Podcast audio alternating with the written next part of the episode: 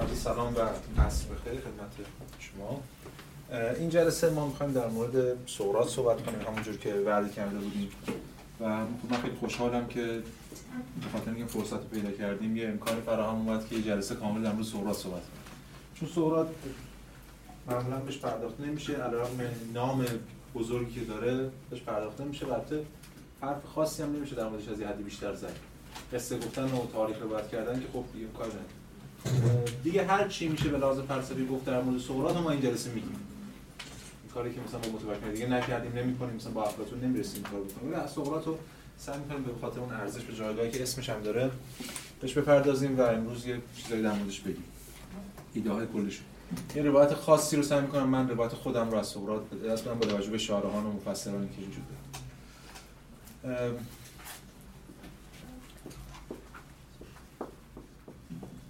سقراط هفتاد سال عمر کرد. ما می‌دونیم که برای آتنی بوده و فقط هم تو آتن بوده. یعنی از آتن خارج نمیشه فقط برای خدمت در ارتش. و حالا روایت های زیادی در این جنگ شرکت می‌کنه از خودش رشادت ها نشون میده. اینا هست و پدرش پیکرتراش بوده. خودش هم ابتدا پیکرتراشی می‌کرده و بعد میاد سراغ شیوه زندگی سبک زندگی خاصی که بهش میشه گفت زندگی فلسفیشه مادرش هم قابله بوده یا ماما بوده و این خیلی مهمه. اشاره خواهیم کرد که چرا خود سقراط هم میگه منم مثل مادرم قابله یا ماما هست. و در هفتاد سالگی به اتهام انکار خدایان و منتها از اون منحرف کردن فاسد کردن ذهن جوانان آتنی به اعدام محکوم میشه و یک محاکمه خیلی مشهوری داره. این محاکمه رو امروز ما بخشی از محاکمه رو می‌خونیم. برای اینکه بعد به درد بحث فلسفی ما می‌خوره بس که امروز می‌خوایم مطرح این محاکمه رو شاید بگیم جامعه ترین یا کامل ترین هرچند نه.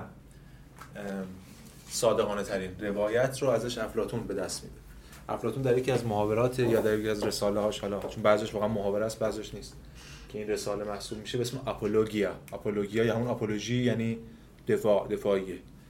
اصلا کلش دفاعیت سقراطه. چون دو, دو تا یکم کریتون داره که داستان سقراط در زندان حرفایی که می‌زنه. چون در واقع می‌خوان از زندان فراریش بدن به فرار نمی‌کنه.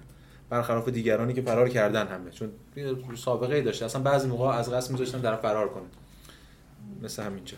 نمی‌ذارن طرف بره دیگه مثلا شهرش کم ولی اون ننگ ریختن خون سقراط رو نمی‌خواستن بپذیرن. ولی ما می‌بینیم که تو همین محاوره و در واقع تو همین رساله یا همون آپولوگیا سقراط خودش مجبور می‌کنه آتنیان رو که اعدامش کنه. یعنی یه رو در پیش می‌گیره. حالا میگم باز ما بریم اگه بخوایم بریم سراغ افلاتون و همین تو همین مجموعه آثار افلاطون که مرحوم لطفی ترجمه کرده دقیقا جلد اولشه. اینجا سقراط یک موضع خاصی رو داره خیلی تند صحبت می‌کنه مسخره می‌کنه آتنیان رو. ببینید اونجا در این دادگاه دادگاه خاصیه. هیئت منصفه واقعیه. یعنی واقعا هیئت منصفه بر اساس قرعه انتخاب میشه. حالا با یه فرند پیچیده. و احتمالا حدس می‌زنیم 501 نفرن هیئت منصفه برای این دادگاه. 501 نفر. که همین میستن یکی اعلام جرم می‌کنه که سه نفر اعلام جرم کردن که حالا نزدیک بودن به سوفستایان. فراموش نکنیم که دموکراسی بوده. دوران دموکراسی از چند سال قبلش از 406 پیش از میلاد دوباره دموکراسی حاکم میشه.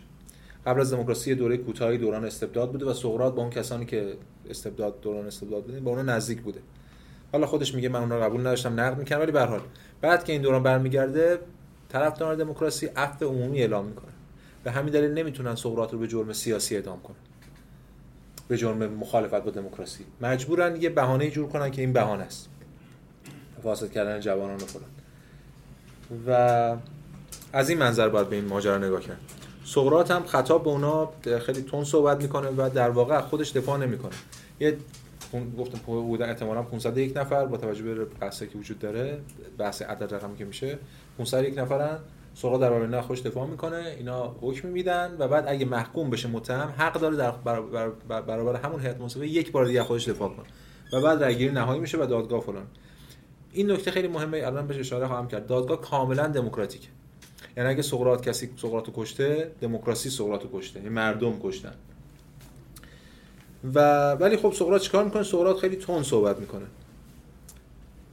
از اولش معطوف نیست سخنان سقراط. که حتی خواستیم رساله آپولوژی همون آپولوژیا رو می‌تونید بخونید جذاب است. معطوف نیست به اینکه دل اونها رو به رحم بیاره یا بخواد نظرشون رو به نفع خودش عوض کنه. بلکه صحبتاش خیلی تنده معطوف آتنیان رو خیلی جا مسخره می‌کنه خیلی جا نقدشون می‌کنه شیوه های زندگیشون نقد می‌کنه. تا در نهایت اونها حکم میدن حکم اعدام میدن. چون درخواست اعدام شده. اونم می‌تونسته سقراط حکم نپذیره. حتی می‌تونسته یه تخفیف مجازات پایینتری رو درخواست کنه می‌تونسته یه خسارتی یه چیزی بده در واقع بره. ولی این کارو نمی‌کنه سقراط. بعد که حکم رو میدن سقراط میگه که بر اساس آپولوژی افلاطون آتنیان از رأیی که درباره من دادید نه خشمگینم و نه آزرده. این امر علل بسیار دارد. بر حال این حکم برخلاف انتظارم نبود. فقط در شگفتم از اینکه اختلاف میان آراء موافق و مخالف چنین کم است و من انتظار داشتم اختلاف مراتب بیش, بیش از این باشد. می‌بینید که اگر سی رأی دیگر به بیگناهی من داده می‌شد تبرئه می‌شدم. پس می‌فهمیم که با یه فاصله کمی سی رأی بین اگه 501 نفر فرض کنیم با سی رأی فاصله کمی. و سقراط هم حرفش که من که می‌دونستم ادامه می‌کنیم ولی فکر نمی‌کردم اینقدر کم باشه این فاصله. فکر می‌کنم بیشتر موافقه ادامه من باشین. بعد توی این دفاعی بعدیش به مراتب تندتر صحبت می‌کنه حتی. و این نقدهایی صحبت می‌کنه از ریشه های مسئله و وضعیت که وجود داشته و اینا. تا در نهایت رأیگیری نهایی میشه و 80 نفر بیشتر به مرگ سقراط رأی میدن. و سقراط هم بعدش میگه که آتنیان با این ناشکیبایی نام نیک خود را به باد دادید و بدخواهان و خردگیران را گستاخ ساختید. زیرا از این پس عیب جویان به سرزنش شما برخواهند خواست و خواهند گفت مرد دانایی چون سقراط را کشتید. هرچند من از دانایی بهره ندارم بدگویان شما خلاف این را ادعا خواهند کرد. میگه من, من که گفتم البته چیزی نمی‌دونم دانا نیستم. حالا میگیم به چه معنا. ولی اونایی که بعدا می‌خوام بدگویی شما کنم میگن سقراط دانا رو کشت. و حالان که اگر اندکی درنگ کرده بودید مقصود شما حاصل می‌شد. زیرا می‌بینید که من پیرم و پای بر لب گور دارم اگه کم صبر من خودم داشتم میمردم تو 70 سالگی. ولی شما خب با این کار لکه ننگ رو در واقع بر دامان خودتون حک کردید و هی هم میگه من خیلی خوشحالم که دارم اعدام میشم و ولی یه جور نفرینم می‌کنه بعدش دیگه. ای کسانی که مرا محکوم کردید اکنون دوست دارم سرنوشتی را که پس از این واقعه به شما روی خواهد آورد پیشگویی کنم. بعد شروع می‌کنه جور نفرین کردن که بعد اینجوری میشید و اونجوری میشید و پس از مرگ من به کیفری بسیار سختتر از آنچه در باره من روا داشتید دچار خواهید شد. مرا به کام مرگ فرستادی تا دیگر کسی نباشد که به حساب زندگی شما رسیدگی کنه یه بچه خطابی هم داره. و آخرش هم میگه که خیلی خوشحاله که در واقع اعدام شده و جمله آخرش هم اینه که اکنون وقت آن است که من به استقبال مرگ بشتابم و شما در پی زندگی بروید. ولی کدام یک از ما راهی بهتر در پیش دارد جز خدا کسی نمی‌داند. این این یک تصویری از اون مواجهه سقراط با اون مردم آتن و اون تنشی که اونجا شکل اما گفتم دلایل این حکمی که در واقع علیه سقراط داده میشه دلایلش ربطی به اون موضوع اتهام نداره. دلیل اصلیش یک چیز دشمن دشمنه شخصیه با سقراط و همچنین دلیل دومش اینه که سقراط علیه دموکراسی حرف زد سقراط دشمن دموکراسی. و به همین دلیل دموکراسی داره واکنششون میده به سقراط واکنش جور دموکراسی که میگیم به معنای جور توده گرایی علیه جور نخبه گرایی اگه دیده باشین خود تسلر هم تو همین کتابی که به شما معرفی شده صراحتا میگه. میگه که اگه پیداش کنم صفحه 169 میگه که این محاکمه در حقیقت تقیان غریزه توده های سنتگرا بر ضد انسانی برخوردار از توانایی های برجسته اقلانی بود. یعنی برای توده داره انتقام می‌گیره. از کسی که نخبه است. برجستگی داره. که ادبیات کمیک او را بیش از 20 سال قبل قبل از این به عنوان نماینده اصلی همه بدعت‌های ملحدانه در معرض بدنامی قرار داده بود. این یه نکته مهمیه که اینجا تسلر اشاره می‌کنه که ادبیات کمیک قبلا این کارو کرده بود. قبلا اشاره کردیم کمدی در یونان با آریستوفانس ما امروز به آریستوفانس ارجاع میدیم ولی قبل از اون خود سقراط هم در همین محاکمه ای که میشه چند جا اشاره می‌کنه به این ماجرا. آریستوفانس می‌دونید که نمایشنامه‌ای داره به اسم ابرها حالا در موردش حرف می‌زنه قبلا علیه سقراط موزه گرفته بود یعنی اون نمایشنامه رو اجرا کرده هرچند خود سقراط هم میگن رفته دیده. ولی خود سقراط مثلا توی همین آپولوژیا میگه میگه که کسایی که علیهش متهمش کردن داره صحبت می‌کنه میگه که آن مدعیان بسیارند و سالهاست که مرا متهم می‌سازند و آن سخنان را هنگامی به شما گفتند که یا کودک بودی یا در آغاز جوانی.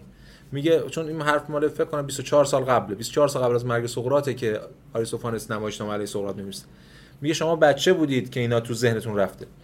از این رو گفته های ایشان را زود باور می‌کردید و من حضور نداشتم تا از خود دفاع کنم. اون موقع که شما بچه بودید.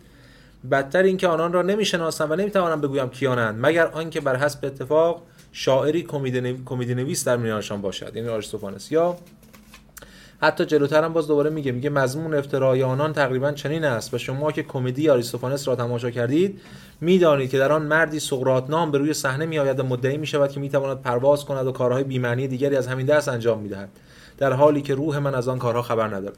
یه تصویری از سقراط اونجا ارائه شده. که یه آدم چرت و پرتگویی می‌تونه پرواز کنه ادعای زیاد می‌کنه و سقراط میگه من اصلا اون آدم که اون معرفی کرده نیستم ولی شما تحت تاثیر اون نمایشنامه هستید. خود این تصویری که آریستوفانس ایجاد می‌کنه کمک می‌کنه به ادامه سقراط. یعنی تاثیر داره در ذهن مردم در اون منتالیتی در اون ذهنیت مردم آتن که سقراط واقع این هیئت منصفه بر اساس رأی عمومی علیه سقراط عمل کرد. خب این از ماجرای محاکمه که به نظر ماجرای مهمیه. شاید مهمترین اتفاق تو زندگی سقراط همین محاکمهش باشه. چون که خود سقراط همونجور که می‌دونید هیچ متنی تولید نکرد. هیچ متنی ننوشت. و فلسفهش فلسفه شفاهیه. تو خیابون می‌رفته حرف می‌زده بحث می‌کرده. می‌رفته در میدان شهر آدم هایی که اونجا بودن داشتن حرف می‌زدن میپرید تو حرفشون و بیان دقیق به اینا گیر می‌داده. و سعی می‌کرد تناقضات حرفاشون نشون بده. ازشون سوال می‌کرده و عملا ما می‌بینیم که بهش میگن خرمگز آتن بی جنبه نیست یعنی بی, بی معنا نیست چون که واقعا با مسماست. آزار دهنده بوده اذیت می‌کرده مردم. و خب معلومه که این ذهنیت مردم علیه این آزاری که سقراط اینا می‌داد علیهش حکم بده. ببینید حتی توی خود آپولوژیا میگه که این مأموریت الهی خودش می‌دونه این رو. میگه خدا به من فرمان داده است که چنین کنم. معتقدم هیچ سعادتی برای شهر من بالاتر از خدمتی نیست که من برای پیروی از فرمان خدا به شما می‌کنم. خدمتی که از من برمیآید این است که سر در پی پیران و جوانان بگذارم و به آنان ثابت کنم که پیش از آن که در اندیشه تن مال و جاه باشند باید به روح خود بپردازند. این صبح سقراط بلند می شده یه چیزی میخورده بعد شروع می‌کرده. می‌رفت تو خیابون بحث می‌کرده این رو پس خودش رو یک شخصیتی می‌دونه که یه جور پیامبری صفت پیامبرگونه ای داره. و میگه مردم در پی اندیشه و در پی تن و مال و جاهن من باید اینا رو سوق بدم به سمت روحشون. یه معلم اخلاق. و در تربیت آنها آن بکوشند و آشکار سازم که فضیلت از ثروت نمیزاید بلکه ثروت و همه نعمت‌های بشری اهم از شخصی و اجتماعی از فضیلت دست میآید. اگر این سخنان مایه فساد جوانان شود البته باید آنها را زیان آور شمرد. ولی اگر کسی ادعا کند که جز این سخن دیگری از من شنیده است دروغ می‌گوید. میگه من اینم. اگه کسی میگه اینا فساد جوان ایجاد می‌کنه خب آره می‌کنه چیکار کنم دیگه؟ یعنی ادام می‌خوایم بکنید هرچی. ولی چیز دیگه رو به من نسبت ندید.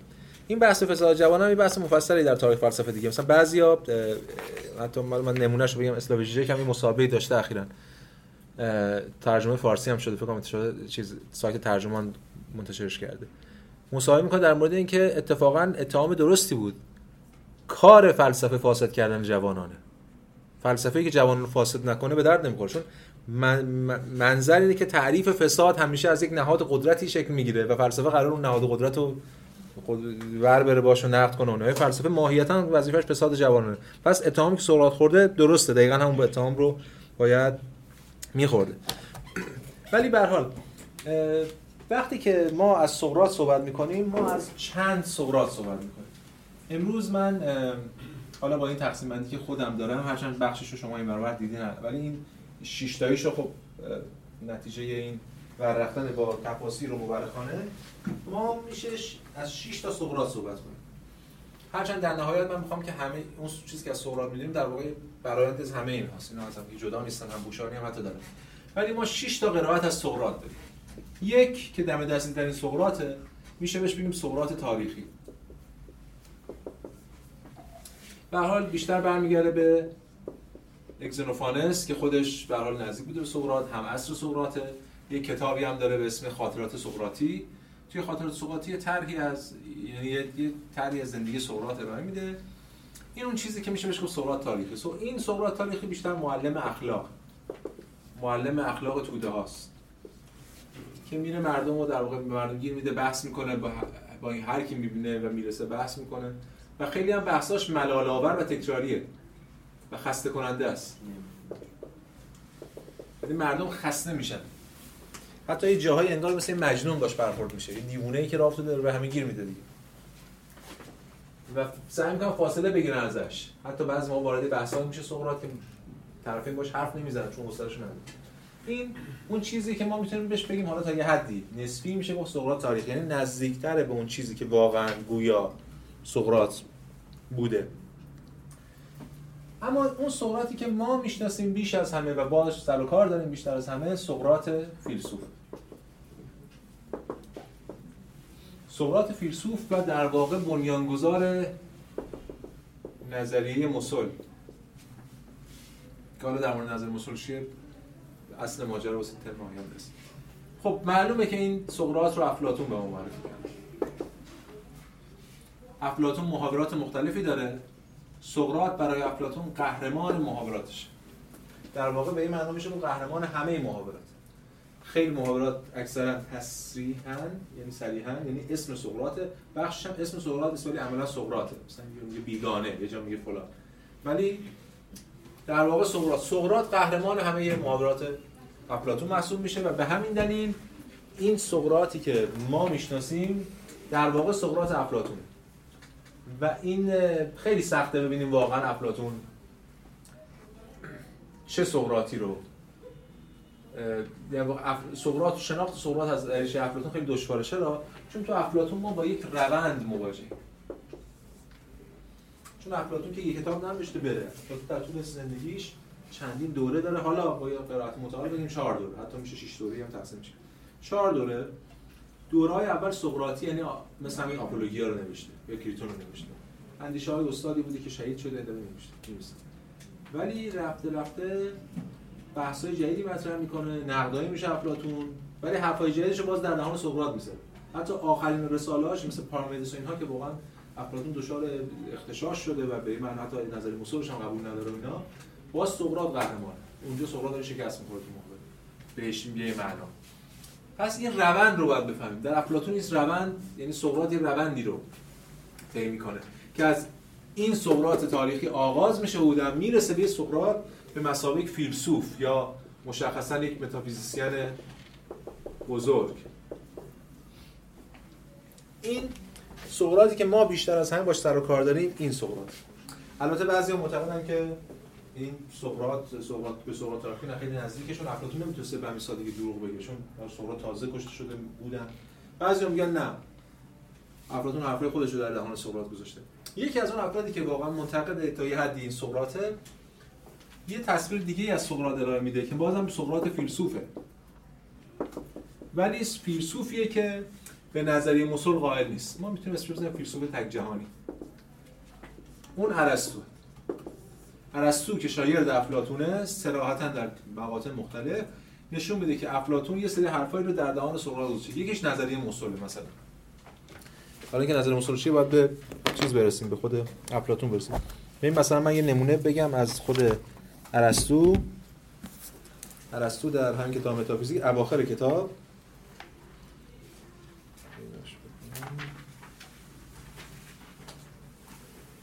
سراحتا میگه میگه که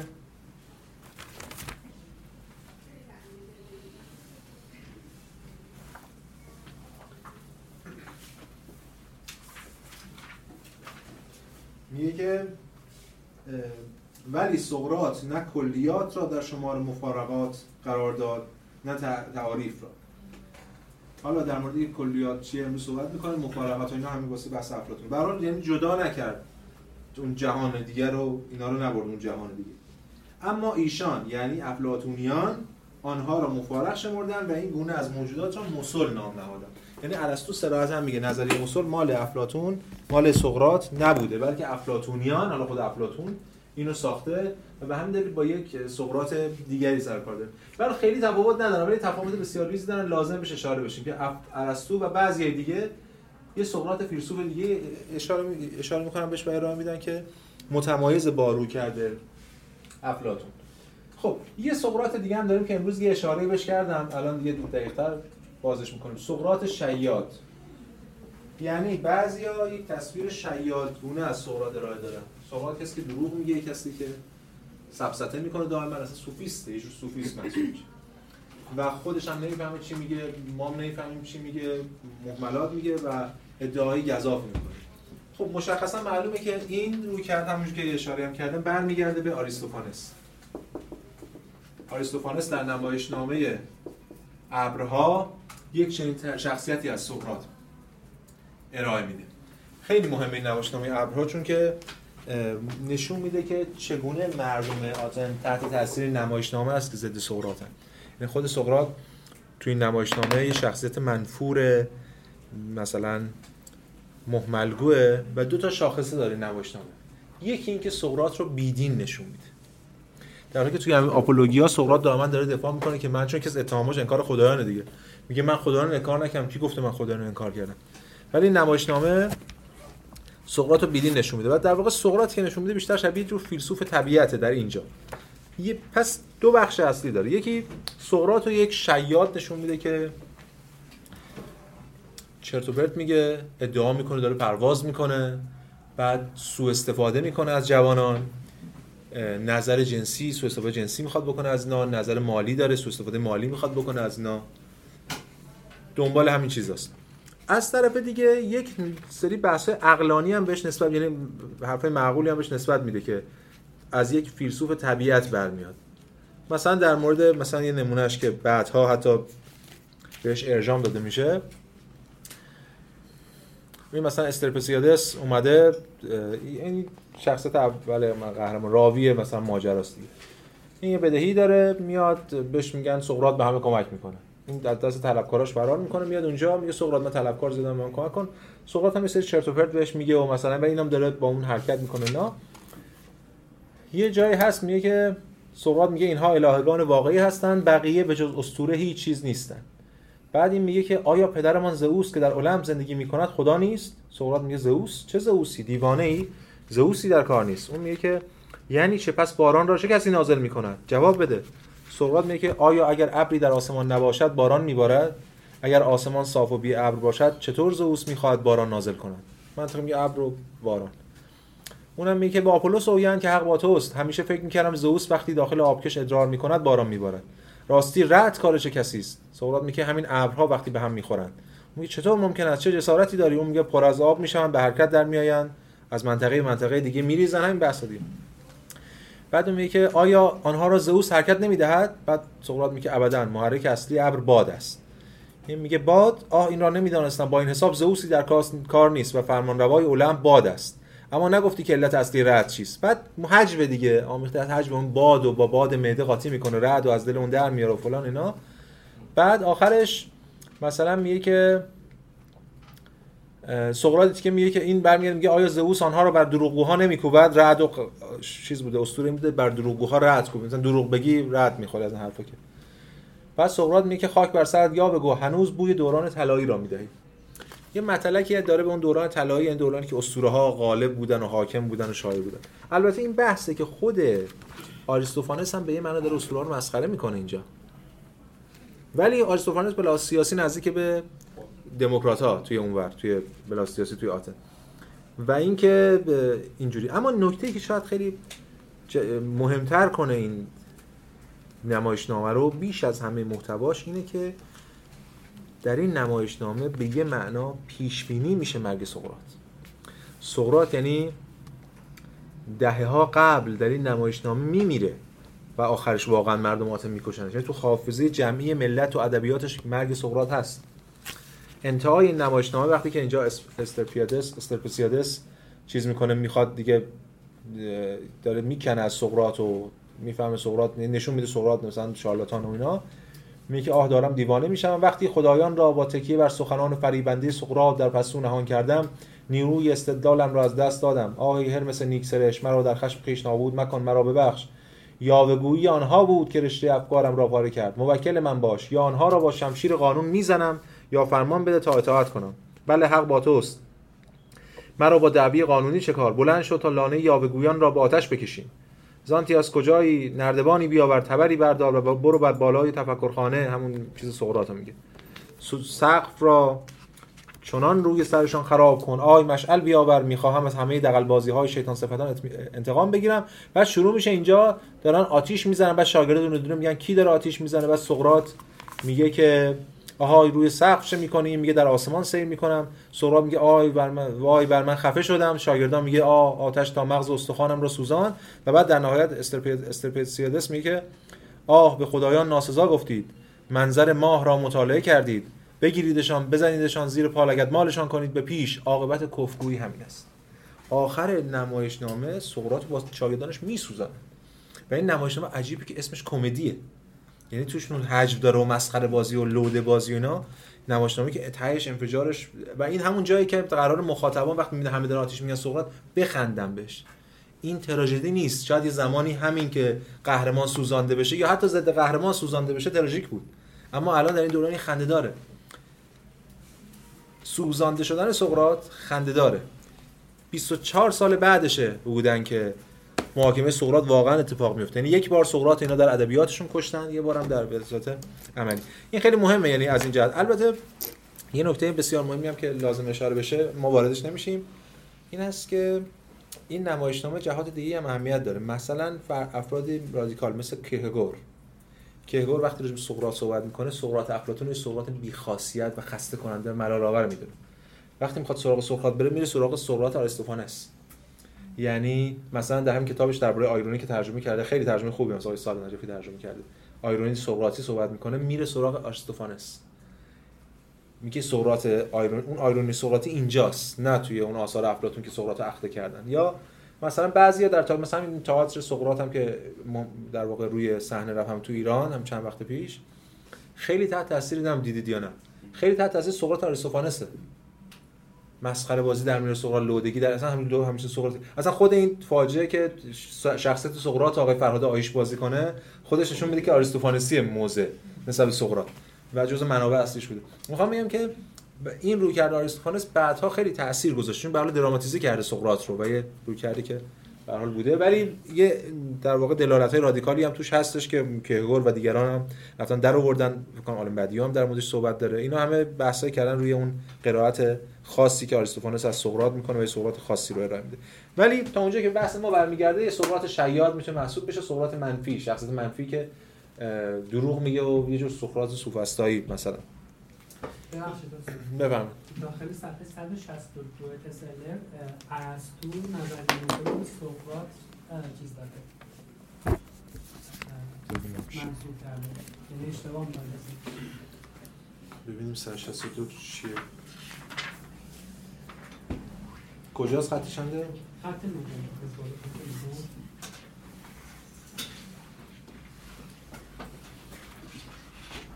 سقراط شده می‌توانست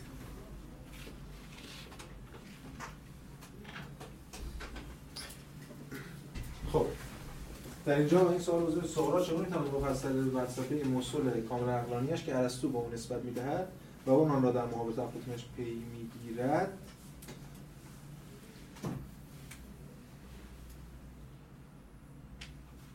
کی اون رو در محابط افلاطون پی می‌گیره نه دیگه اشتباس دیگه. منطقا باید بگه افلاطون دیگه. افلاطون به اون نسبت میده برو در محابط محابط افلاطونیش پی می‌گیره خب حالا من ببینیم متن متن انگلیسی رو ببینیم ببینیم اجرا چی. من فکر کنم ایراد ترجمه است.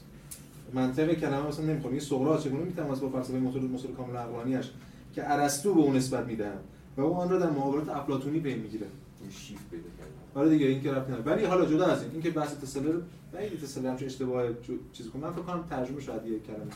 بحث میشه کردم ولی ما خوشبختانه متن خود ارسطو بود صراحتا خوب بردیم که مسل رو ارسطو میگه به افلاطون گذاشته دهان سقراط اینو اینجا هم نمیگه چند جای دیگه ارسطو میگه. این اصلا مشهوراته. که ارسطو همیشه میگه مسل رو مال افلاطون است. ولی اینکه میگه نکته مهمی حالا می‌تونیم متن انگلیسی رو ببینیم. فکر می‌کنم اشتباه ترجمه باشه. دیگه خیلی تابلو دیگه. تسلا خب.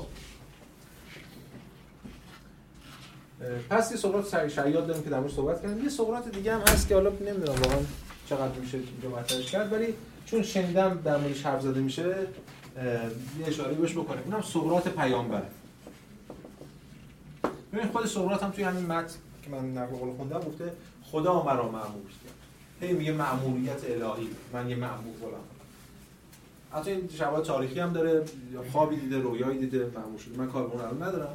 ولی در فلسفه مسیحی که نه. تو فلسفه یهودی و همچنین اسلامی جاهایی هست که این نشانه به گوش می‌رسه که سقراط جو پیامبره. به حال این ایده وجود داره که هم هر قوم یک پیامبری داره. عملا ما می‌دونیم که اتفاق نمیفته یعنی حتی توی عهد هم صحبت میشه همه پیامبران مال همون دو منطقه خاص بیت المقدس که می‌برن مثلا اروپا و آسیا شرقی و امریکا و آفریقا که اصلا پیامبر نداره بحث می‌کنن بعضی که مثلا سقراط پیامبره. یا به ابن سینا منتسبه حتی به مولا صدرا منتسبه. این مسیری که طی میشه رو کرده عرفانی بعضی ما سقراط رو به جور شهود می‌دونن.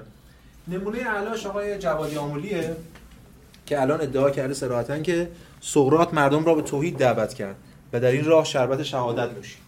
یعنی سقراط پیامبر مردم رو به توحید دعوت کرد. البته سقراط مردم رو به توحید دعوت نمی‌کنه چون توحید اصلا مسئله نیست. بحث در همش در مورد خدایان حرف می‌زنه. ولی خود افلاطون هم حتی توحید نیست به اون معنا. ولی خب اینا یه قرائتایی دارن که افلاطون رو تو مسیر قرار میدن. بله افلاطون هم موحد ولی به هر اینم در کنارش داشته باشیم. هرچند این بلاز تاریخی به نظرم رد شده از شواهدی برش وجود نداره. اما این ایده که حقیقت از جانب یک پیامبری به ما می‌رسه و خود سقراط هم دائما میگه من مأمور الهی ام و فلان این در دامن می‌ذاره که سقراط می‌تونه ادعای پیامبری کنه یا سقراط به من پیامبر قوم خودش محسوب میشه. خب اینم فقط گفتم برای اینکه خب برای اشاراتی شده بهش این بر اشاره بهش بکنیم. و یک سقراط دیگه هم داریم که اینو دیگه اسمشو می‌ذاریم سقراط تمدن ساز یا حتی سوس. سقراط تمدن ساز و تمدن سوس. بعضی متفکران و مورخان حالا بیشتر مفسران فیلسوفان هستن که سقراط رو بنیانگذار یا اون دقیقه نمادین آغاز یک تمدن تازه می‌دونه. بستگی داره شما نگاهتون به این تمدن چی باشه؟ که سقراط تمدن ساز یا تمدن سوزه به اگه شما معتقد باشید که در واقع بعضی رو کرده که یک روندی شروع میشه از سقراط به این بر و سقراط معمولا در کنار افلاطون دیگه. و کل تاریخ فلسفه تحت تاثیر سقراطه. یعنی سقراط پدر فلسفه محسوب بشه به این معنی سقراط شروع فلسفه پدر فلسفه است. تمدن سازی تمدن جدید خلق کرد. اما از طرف دیگه اگه بگین سقراط آغاز کننده یک مسیری که انحطاط پشتشه و منحط سازه و دوران زوال تمدنه اون وقته که سقراط تمدن سوز به این معنا محسوب میشه. یعنی سقراط آغاز فروپاشی تمدن بزرگ. خیلی ها هستن مثلا توی فیلسوفان که مثلا وقتی هایدگر میره سراغ پارمیدس میره سراغ پشت افلاطون معتقد از افلاطون به بعده که این انحراف شکل گرفته. اون بهش میگه انحراف دو جهانی دیگه. مثلا حالا دو, دو, دو سوژه ابژه. می وقتی پارمیدس به هستی میگه هستی حاضر بود از سقراط و افلاطون بعد هستی غایب شده برای ما از این حرف. نمونه اعلاش که من می‌خوام توی این جلسه الان بهش می‌پردازم که کتابی هم آوردم بهش نقل قول خواهم داد چون خیلی رادیکاله نیچه است. نیچه علیه سقراط موضع داره. علیه سقراط و افلاطون با هم. چون می‌دونه نیچه کل این مسیر رو یه مسیری می‌دونه فروپاشی تمدن یونانی چون نیچه یه جوری به یونان ارادت خیلی زیادی داره دیگه. و سقراط رو آغاز کننده این فروپاشی و ازمهلال تمدن یونانی می‌دونه. سقراط افلاطون. و حتی این چیزی که ما میگیم یونان دوران یونانی تمدن یونانی و بعد تمدن مسیحی و تمدن مدرن از هم جدا نمی‌کنه. تمدن مسیحی و ادامه تمدن یونانی می‌دونه. می‌دونه. مسیحیت افلاطون گرایی برای عوام است. این جمله معروفه دیگه. یعنی سقراط افلاطون حرفای نخبگان زدن. بعدا همین حرفای سرایت کرده آلوده کرد. کل اروپا رو کل اروپا مسیح شده مثلا. چرا؟ چون ریشه رو تو یه چیز تو دو جهانیت. یعنی نفی این جهان نفی این جهان. همون جمله معروفی هم که سقراط نسبت میدم سقراط خودش می‌خواد خودش رو بکشه خودش می‌خواد بمیره یا وقتی میمیره میگه من آزاد میشم از این حرفا. همه اینا ضد اون روکر نیچه است که نیچه طرفدار دفاع از همین زندگی. نفی این جهان به نفع یه جهان دیگر. که نیچه نقد می‌کنه. ببینید یه توی کتاب همون چیزی هم که فکر کنم هفته پیش بود یه اشاره هم به شد. غروب بت‌ها. که نام دیگهش بود فلسفی دم بوتک نیچه اصلا یه فصلی داره به اسم مسئله سقراط. شروع می‌کنه دیگه نیچه است دیگه یعنی از هر جهتی که تونسته می‌زنه دیگه.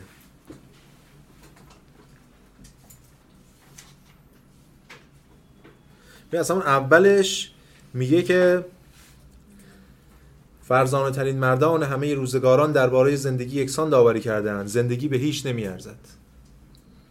همیشه و همه جا همین آوا از دهانشان شنیده شده است. آوای آکنده از شک اندوه از اندوه از بیزاری از زندگی از نپذیرفتن زندگی. سقراط همه هنگام مرگ گفت زندگی یعنی بیماری دور و دراز.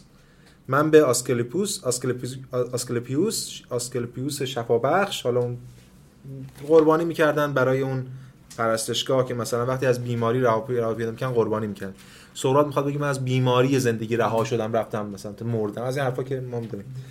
یک خروس به دکارم به اون. یعنی من یه خروس برای من اونجا قربانی کنید. چون دارم میمیرم و دیگه رها شدم از این بیماری.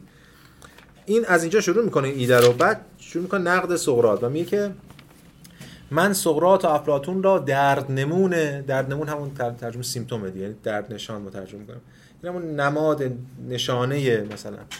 سیمتوم مال بیماریه دیگه. وقتی شما دکتر مثلا بیماری دارید نمی‌دونید خودتون چته ولی چتونه. ولی می‌دونید که درد نشانش چیه. مثلا میگه آقا گوشم درد می‌کنه. یا مثلا سرفه می‌کنم فلان میشه. از دکتر از درد نشان می‌رسه به علت درد. حالا این میگه که نیشه میگه من سقراط افلاطون رو درد نشان یا درد نمون تباهی زدگی یافتم. اسباب فروپاشی یونان یونانیان دروغین یونان ستیزان. یعنی ضد تمدن. بعد دیگه با اون رویکرد خاص نیچه حالا ما خیلی کاری بهش نداریم. مثلا میگه که چون این نکته مهمی هست نیچه حرف پرتی نمی‌زنه از این در یونانیان مسئله تبار خیلی مهم بود. مسئله تبار و نژاد و فلان ارزش. سقراط به یه معنا حالا امروز هم اشاره می‌کنیم یه معنا اینو رد می‌کنه. یا حداقل یه گذاری از این تبارگرایی یونانی انجام میده. به همین دلیل نیچه نیچهشون خودش به یه معنا تبارگراست دیگه نقد می‌کنه. میگه سقراط از نظر تبار از پسترین مردمان بود. سقراط از فرومایگان بود. می‌دانیم و هنوز می‌بینیم که ز... چه زشت بوده است. خب سقراط واقعا زشت بود و مجسمه‌اش هم هست. هر کیم روایت کرده معمولا گفتن که خیلی زشت بود. اما دقیقا نیچه میره سراغ همین زشتی. میگه و اما زشتی که به خودی خود زننده است نزد یونانیان مایه نفی بود. آیا سقراط هرگز یونانی بود؟ زشتی چه بسا نمودی است بسنده از بالیدن نارسا بر اثر آموزش نجات ها نگاه نجات پرستی نیچه که خب حالا می‌دونید دیگه. اگر جز این باشد خود را همچون بالیدنی رو به فروشد نمایان می کند انسان شناسان جرم شناس می‌گویند که تبهکار نمونه زشت است. دیو چهر دیو نهاد است. خب اونا که جرم شناسن مثلا این فرونولوژی و اینا. آره دیگه از رو چهره می‌گفتن اون که زشته احتمال تبهکارش بیشتره هم چیزی که تا الان هم با سینما و اینا به ما به خورد ما داده میشه دیگه حالا نیچه همین رو کرد داره. میگه سقراط زشته پس تبهکار بوده. تبهکار تباهی زده است. آیا سقراط تبهکار نمونه نبوده است؟ آن حکم معروف سیما شناسی که به گوش دوستداران سقراط چنان گران آمد. مثل که سقراط میگم میان زشته دیگه تو خیلی زشتی. بعد سقراط جواب اون یاری که میاد بهش میگه چقدر زشتی به همین دلیل دیوی در تو هست. رو این میگه که سقراط جز این پاسخی نداد که چه خوب مرا می‌شناسی. سرورم سقراط حالا خواست این مطلقی بندازه مثلا. اما سقراط دلقکی بود که کاری کرد تا او را جدی بگیرن. یه باز نادان نمایی سقراط آیا نشانه قیام او بر ضد والاتباران نیست؟ از وحشیگری خود لذت می‌برد فلان. یه بخشی داره حالا خواستیم بخونیدم به نظرم می‌تونه جالب باشه. آخرین بندش میگه که اما او خود آیا این را دریافت؟ این زیرکترین همه خودفریبان. آیا در آن خردمندی رویکرد دلیرانه به مرگ سرانجام این را با خود گفت؟ سقراط می‌خواست بمیرد. این آتن نبود که جام شکران را به او داد. او خود بود. او آتن را به دادن جام شکران واداشت. او زیر لب با خود گفت سقراط طبیب نیست. اینجا مرگ طبیب است و بس. سقراط خود جز بیمار دیرینه ای نبود است. این روی کرد یه روی کردی که داره سقراط رو بخشی از این بیماری می‌بینه بخشی از ضد به معنا تمدن سوز می‌دونه و سقراط هم یه دلالتایی داره توی آثارش که نیچه این حرفو بهش بزنه. ولی ما حالا یه نمونه گفتیم.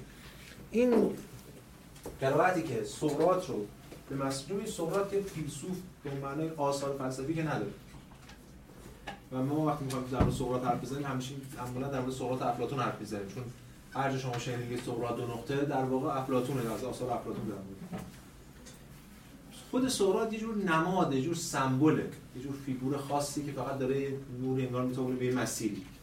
این مسیر رو مثلا کسی مثل نیچه یا دیگران مورد انتقاد قرار میدن به همین سقراط و نسبتی می‌دونن با این فرایندی که بعدش ایجاد شده خب پس میشه گفتش که این 6 تا سقراط داریم حالا به قرائت تعداد که من مطرح می‌کنم.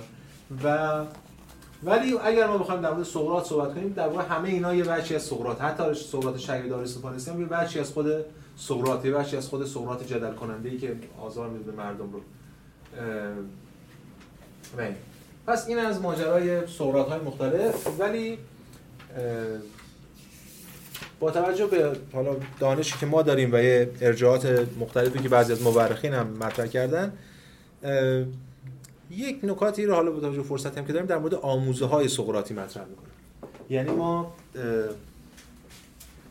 در کنار این سقراط ها میشه در مورد آموزه های سقراط صحبت کنیم.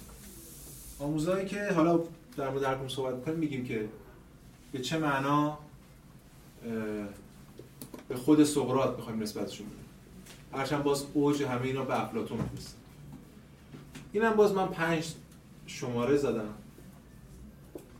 پنج دسته تقسیم کردم. آموزهایی که به نظرم مهمه برای که ما بتونیم از سقراط بگیریم برای اینکه خب اصل ماجرا که بریم سراغ افلاطون. اما قبل از اون یه اشاره هم بکنم به این نقل قول معروفی از کیکرو. یا حالا سیسرو یا سیسرون حالا هر کیکرو درست داره. که میگه سقراط فلسفه را از آسمان به زمین کشید.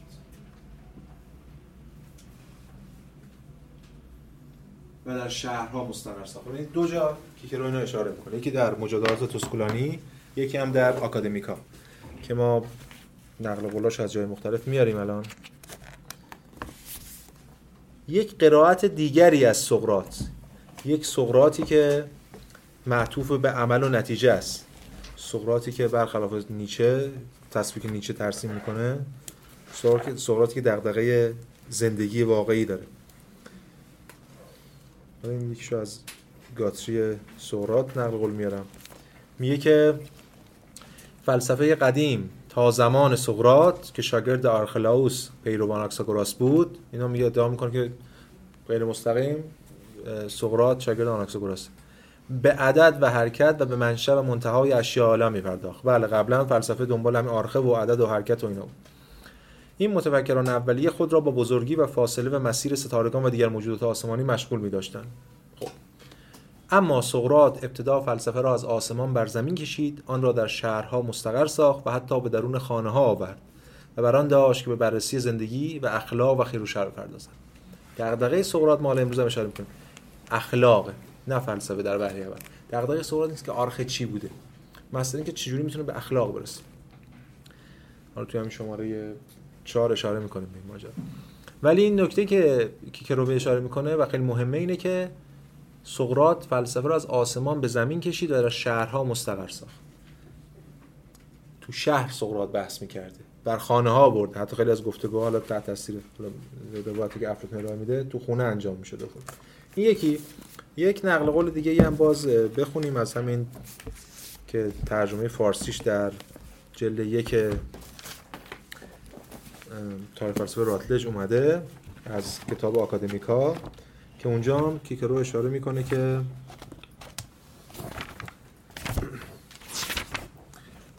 من معتقدم و مورد توافق همگان است.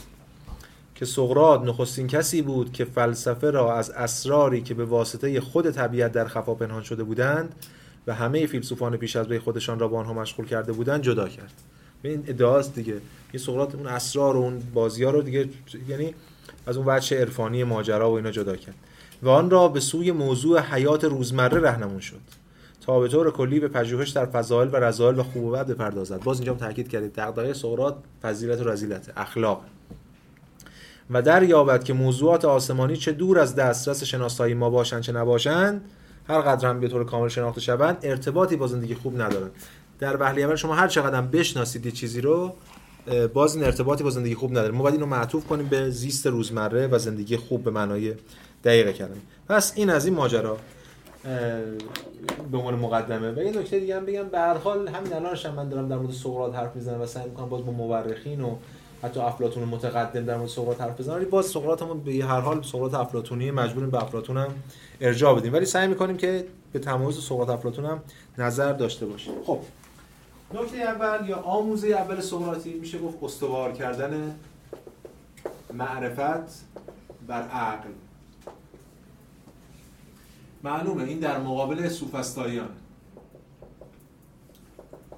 که چیکار می‌کردن؟ معرفت رو ادراک حسی می‌دونستن.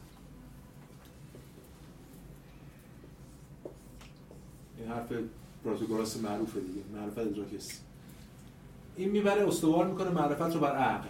یعنی عقلی که می‌تونه مثل پیشا سقراطیان میشه فیلسوفاست دیگه. عقل رو در مقابل حس قرار می‌دادن. سوفاستی از حس دفاع می‌کنن ولی یادتون باشه پارمیدس هراکلیتوس آناکساگوراس همین از عقل دفاع می‌کنه. از شناخت عقلی در مقابل وهم حسی فریب حسی. حس دائما فریب میده ولی اینجا از یک شکلی از عقل حمایت می‌کنه. اون عقل همونیه که ما بهش میگیم شناخت مفهومی. این شماره یک ما رو به سمت شماره دو سوق میده که خیلی خیلی مهمه. مفهوم. پیوند پیدا می‌کنه با امر کلی. با اون چیزی که میشه بهش گفت حقیقت کلی.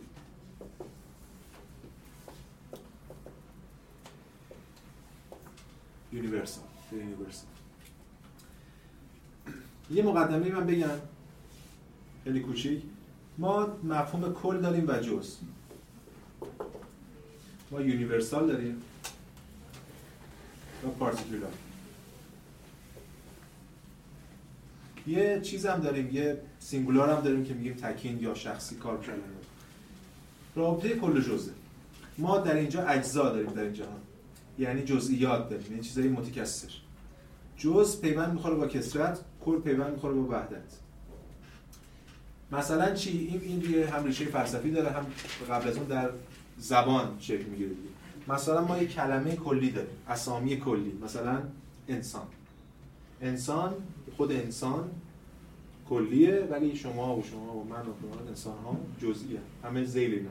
جزئی مصداقی از اینه حالتی از اینه اون خودش ولی کلی انسان. این انسان جزئی می‌تونه سفید باشه می‌تونه سیاه باشه می‌تونه مؤنث باشه مذکر باشه حالا یا هر چیزی.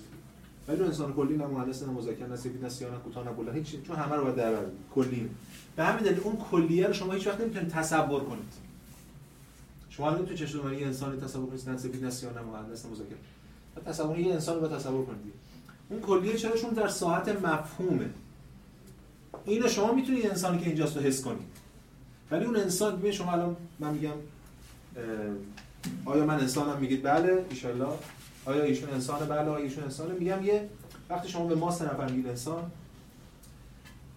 یک الگویی در ذهنتون هست که ما رو با اون مقایسه کردیم و میگین انسان و این در رو با اون مقایسه کردیم و میگیم غیر انسان. این الگوی چیه؟ این الگو نمی‌تونه حسی باشه. چون حسی باشه اون نمی‌تونه آره نمی‌تونه همه رو در بر داشته باشه. نمی‌تونه هم زمان باشه هم مرد هم سفید هم سیاه اون باید یه مفهوم باشه. ما امروز دیگه روشن داریم میگیم مفهوم انتظاری. ما تعریفی از انسان در ذهن داریم موجودی که اینجوری باشه بهش میگیم انسان موجودی که اونجوری باشه میگیم در و خیلی البته ما از جلسه بعد در از جلسه بعد که داریم چه هفته چیز ترم آینده خودمون در مورد صحبت برای یونانی مفهوم انتزاعی نبوده به این شکل. مفهوم وجود خارجی داره این مفصل در موردش بحث یعنی کلی وجود داره برای اون ولی فعلا تا که بحثمون مربوطه می‌دونیم چرا سقراط میره سراغ مفهوم کلی. چرا؟ چون سوفسطائیان طرفدار جزئیاتن. میگن انسان معیار حقیقت چیزهاست انسان یعنی کسرت. یعنی کسرت معیارها. کسرت حقیقت. کسرت حقایق. سقراط برای اینکه بتونه در مقابل این جزئی نگری در معرفت بیسته به دنبال معرفت راستی معرفت یگانه معرفت کلیه مجبور به سراغ امر کلی که بتونه به حقیقت کلی دست بده. در مقابل کسرت. در مقابل حرفی سوفسطائیان به همین معنا امر کلی حقیقت کلی این ایده که حقیقت کلی است خیلی جدی این ایده که حقیقت کلیه خود امر کلی برای بخشی از فیلسوفان ناموس فلسفه است. همواره ازش دفاع می‌کنن و همواره از اون یه نفری هست میاد رو زیر سوال می‌بره این عجیب نیست که مثلا در ابتدای قرن 19 در کتاب پیداشناسی روح پیشگفتار پیداشناسی روح که قرار ما در واقع همه بریم به اونجا برسیم این دوره ها هگل این جمله رو اشاره می‌کنه صراحتا می‌کنه. حقیقت کل است یا امر حقیقی کل است. چرا باید اونجا اینو بگه هگل چون این دعوا همچنان ادامه داره. یه سری هستن میگن کلیت زیر سوال می‌برن یه سری می‌خوان برگردن به کلیت. حالا این کلیت هگلی قطعا با کلیت افلاطونی قطعا با کلیت اسپینوزایی فرق دارن هر کدوم یه رو کرده. ولی امر کلی ناموس فلسفه است. این فلسفه دنبال دفاع از امر کلیه به هر شکلی که. و این کلی در مقابل جزئی از اینجا مطرح میشه. ولی بحث کلی جزئی شخصی رو ما اجازه بدیم بعدا برسیم سر فرصت و افلاطون در موردش صحبت خواهیم کرد. پس به این معنا سقراط فیلسوف امر کلیه و دفاع می‌کنه دائما از امر کلی. خب مورد سوم در مورد روش می‌خوایم صحبت کنیم. نظرت می‌خوام. گفتید که برای یونانیان مفهوم کلی وجود داشته ولی یه مفهوم دیگه گفتید قبول نداشتن من انتظایی گفتیم ما انتظایی میگه دیگه. ما آه مفهوم رو ما انتظایی می‌دونیم. مثلا من میگم اون انسانی که باش مقایسه کردین یه الگویی از تو ذهنتون. گفتیم من انسانم ولی در انسان نیست کجاست؟ شما تو ذهن من دیگه. یونانی نمیگن تو ذهن شماست. وجود خارجی داره. هر افلاطون حتی یک عالم بهش نسبت میده بهش میگه عالم مستقل ما در واقع نماینده راجع به این قرار حرف بزنه ارسطو هم حتی اون عالم مستقل قبول نداره. تو همین جهان باز معتقد تو این جهان اون وجود داره. اون انسانی جایی هست. بهش میگه کلی طبیعی. بحث دیگه خب این از بحث امر کلی روش روش سقراط هم متفاوته. روش سقراط روش مدونی نیست.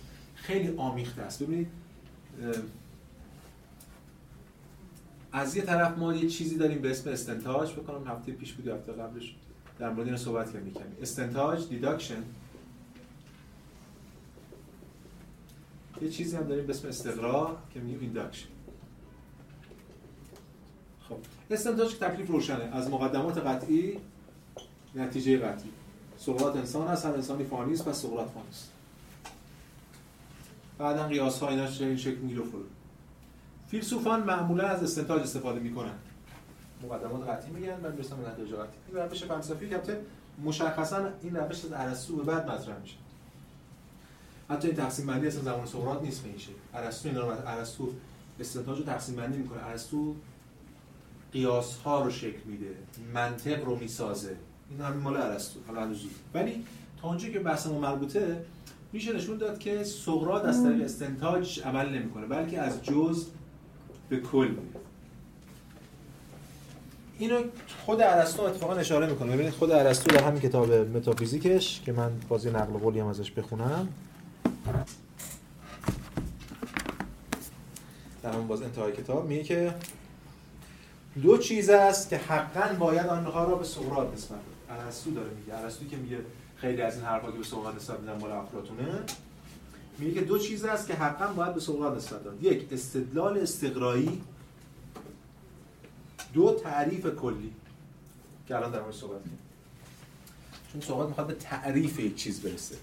با یه روشی می‌خواد به تعریف برسه که اون تعریف قرار کلی باشه. از جز به کل. این از جز به کل این کله بی ارتباط نیست با این کل. از جز می‌خواد به کل برسه. هرچند یکی هم نیست. کل با کلی یکی نیست. حالا اینو باید وقت صحبت کنیم این یه نکته یه نکته یه دوگانه دیگه هم هست. همون بحثی که در مورد ایجابی و سلبی بودن روش بوده. روش استنتاجی ایجابی. یعنی از بسیط ایجابی. یه سری مقدمه ایجابی یعنی چی؟ ایجابی یعنی ساختمون سازی شما فونداسیون رو میریزی شد روش آجر میریزی. مثلا چه می‌دونم حالا هر تیر آهن می‌ذاری. صرف شد روی اون آجر می‌ذاری بعد روی اون گچکاری می‌کنی شما اون پشتی اگه شل باشه بعدی رو نباید بذاری روش چون بریزه. استنتاج این شما از مقدمات قطعی شروع می‌کنید چون باید فونداسیون قطعی باشه. ارسطو این کارو می‌کنه روش ارسطویی دیگه مثلا در متافیزیکش. کتاب کتاب متافیزیک یه بخش کامل مقدمات قطعی اصل امتحان تناقض اصل طرد شعر ثالث همین هم این همانی اینا رو میچینه بعد روش استدلال رو استوار کنه مثل اسپینوزا در عصر حاضر دیگه. یه روش دیگه هم هست روش فلسفی با پوتکی که دست بگیری فقط تحقیق کنی. کاری که شکاکان می‌کنن سوبستایان می‌کردن. این کارو کردن. روش سقراط یه روش میانه یعنی چی؟ یعنی ایجابی نیست. سلبیه. از طریق جدله همش با بحث و گفتگوه. اما نتیجه ایجابی داره. یعنی از دل بحث مثل شکاک قرار نیست به برسیم که همه دارن رو هوان یا غلط اشتباه میگن. بلکه به این نتیجه ایجابی برسیم که همون کلی. اما چگونه سقراط آغاز می‌کنه از جهل؟ توی همون آپولوگیام امروز خوندیم یادتون هست که می‌گفت چی؟ میگفتش که بعدا به شما میگن سقراط دانا رو کشتیم. ولی من که می‌دونم دانا نیستم جهل دارم ولی اونا میگن دانا رو کشتیم. سقراط ادعاش اینه که من هیچی نمی‌دونم. من هیچی نمی‌دونم. و کار من فقط یک جور تسهیلگریه. برای اینکه خود شما که می‌دونید ولی هنوز نمی‌دونید که می‌دونید چی می‌دونید قرار بعدا بفهمید واقعا چی می‌دونید به اون دانش حقیقیتون دست پیدا کنید. درسته که سلبیه ولی نتیجه ایجابی داره. آغاز می‌کنه از جهل. به همین دلیل گفتم اون شباهتش هم خودش هم اشاره می‌کنه. میگه من مثل مادرم ماما هستم. ببینید توی حالا من نقل قول از تایتوس افلاطون می‌خونم. ماما قابله. بفهم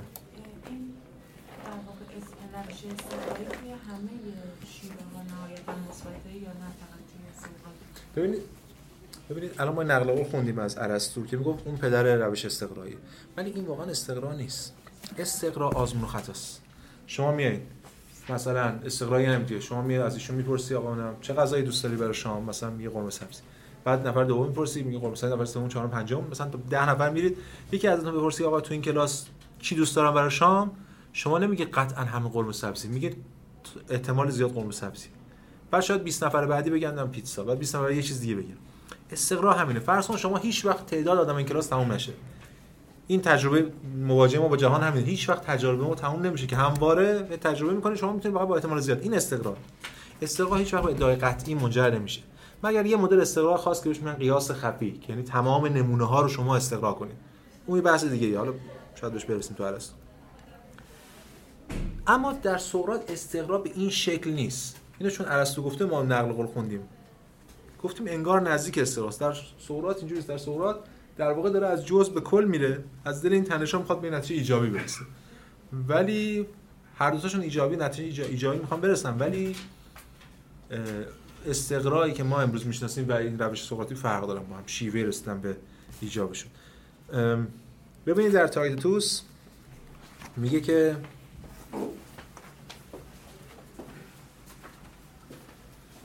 سقراط داره با تئایتتوس بحث می‌کنه. میگه که خیلی رساله مهمی هست ما تو افلاطون به این باز خواهیم در مورد معرفت.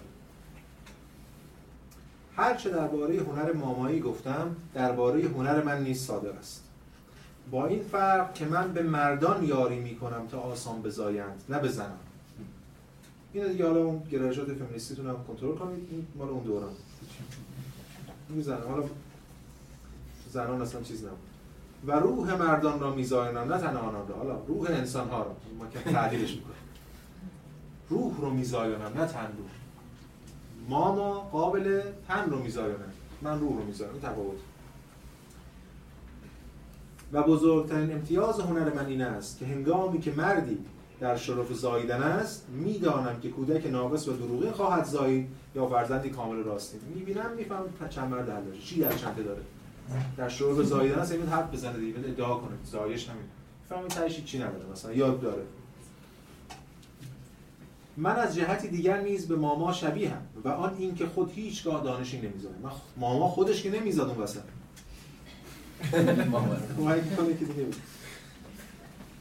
پس کسانی که همواره مرا سرزنش می‌کنند که از دیگران می‌پرسم و خود پاسخ نمی‌دانم چون پاسخ قانع کننده نمی‌دانم حق دارم. نقدش می‌کنم. میگم خود, خود که هیچی وارد نیست. همش می از باقی می‌پرسی بحث رو میندازی. روش سقراطی در واقع همین بوده. ایدئالش این بوده که میره با اینکه بحث می‌کنه یه نفر یه ادعایی می‌کنه. گزاره مثلا شما میگه آقا فلانی عجب آدم زیبایی. گیر میده میگه چرا این زیباست؟ اونم می‌تونه زیبا باشه. فلان کلکل بس. تا اینکه در نهایت سقراط می‌خواد به چی برسه؟ می‌خواد اینو بگه که تا وقتی که تو نگی به من که خود زیبایی چیه تعریف زیبایی چیه کلی تا اگه اون چیه من نمی‌تونم بگم این زیباست. تا اگه عدالت چیه؟ این هر کدوم از عناوین اسم رساله افلاطون دیگه. درباره عدالت درباره زیبایی که میشه میهمانی دیگه. درباره عدالت فکر کنم منونه. هر کدوم از بحثی که بحث اصلی که تو افلاطون ما به اینا مفصل می‌پردازیم. تو هم تو بحث اون شکل تو بحث این در شکل و اینکه از جهل آغاز می‌کنه به این معنی که من هیچی نمی‌دونم ولی خودت می‌دونی همه اینا رو. الان اطلاع نداری. تو بحث اینو روشن کن. این روشی که تو افلاطون ما بهش اشاره خواهیم کرد. بهش میگیم اصطلاحی که بهش میگیم تذکار recollection تذکار از همون تذکر میاد. یعنی یادآوری بله. تو, تو سنت فلسفی ما میگن تذکار ما میگیم تذکار همون یادآوری. یعنی چی؟ یعنی که شما همه چیزی می‌دونید. من باعث من تصویرگرم من باعث من یادتون شما یادتون رفته. این حالا افلاطون داستانی تو تیموس میگه دیگه در مورد که همه حقیقت رو دیدن. این جهان یک قباری رو پاشونده بر این ذهن ما و ما باید فلان ازم ولی مسئله که تو این دعوا تو این تنش جوری که فکر کنم تو رساله منونه آره منونه که منون ادعا می‌کنه که تو که میگه همه بلدن این غلام من غلام اونجا یعنی حیوان دیگه غلام هیچ بردستی اصلا انسان محسوب میشه این غلام منم می‌تونه مثلا یه مسئله ریاضی رو حل کنه میگه آره می‌تونه. حالا با اون زبان که چیز بی زبانی با غلامه بحث می‌کنه. جوری که آخرش حالا به یه معنای غلامه داره میگه آقا وتر مثلث مساوی رادیکال آدو بلا بدو.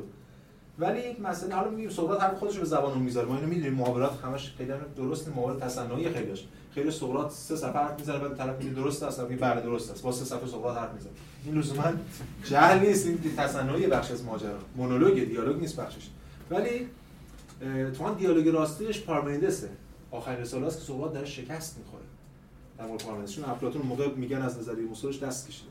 حالا الان کار به اینا نداره مثلا که این آغاز می‌کنه از جهل جهل خودم و این جهل خودش رو باعث میشه در دیگری تنش ایجاد کنه. از تناقضات دیگری حقیقت رو می‌کشه بیرون. من دلیل هگل از اصطلاح دیالکتیک استفاده می‌کنه.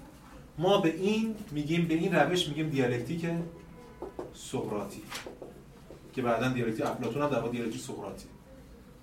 این ایده که از بکمن میده هم بچه بچه نفت منفی که داره به سمت مثبت حرکت می‌کنه نزد سقراط. خب رو ادامه بدیم. پس اگه کسی من میگه خودت هیچی وارد نیست و به این دلیل سوال می‌کنه راست میگه. من اصلا هیچ برای من ج... من که اول میگم جاهلم و اینک گوش فرادار تا علت آن را نیز تشریح کنم. خدا مرا معمور ساخته است. باز دوباره بچه پیامبر بود. که به زاییدن دیگران یاری کنم. ولی نه استعداد باردار کردن به من بخشیده است و نه توانایی زاییدن. نه خودم می‌تونم کسی رو باردار کنم. مامام دیگه نه کسی باردار می‌کنم نه خودم می‌ذارم. از این روح نه خود دانشی دارم و نه هم تا کنون توانسته است دانشی بذارم. کسانی که با من گفتگویی میآغازند نخست گیج و کنزه مینمایند ولی چون با من هم نشینی میگزینند اگر لطف الهی شامل حالشان باشد با گام های بلند در راه دانش پیش می‌روند. در حالی که کوچکترین نکته ای از من نمیآموزند بلکه همه دانش های زیبا را در درون خود مییابند. بانگاه خدا و من به ایشان یاری می‌کنیم. آنچه یافتند بزایند خب پس لب کلام روش خودش اینجا گفته توی تاکتیک سقراط. حالا افلاطون رو بیان می‌کنه. روشی که داره بس جهل شروع میشه از جهل من به عنوان تصویر یا ماما و در یک فرند دیالکتیکی یک فرند پرتنش نقد و جدل که یه روش سوفیستیه. ولی فرقش با سوفیستانی که در جدل نمیمونه بلکه به نتایج ایجابی می‌رسه و منجر میشه. سقراط داره اینو بحث رو از طریق تو گفتگو پیش می‌بره. خب آموزه دیگر.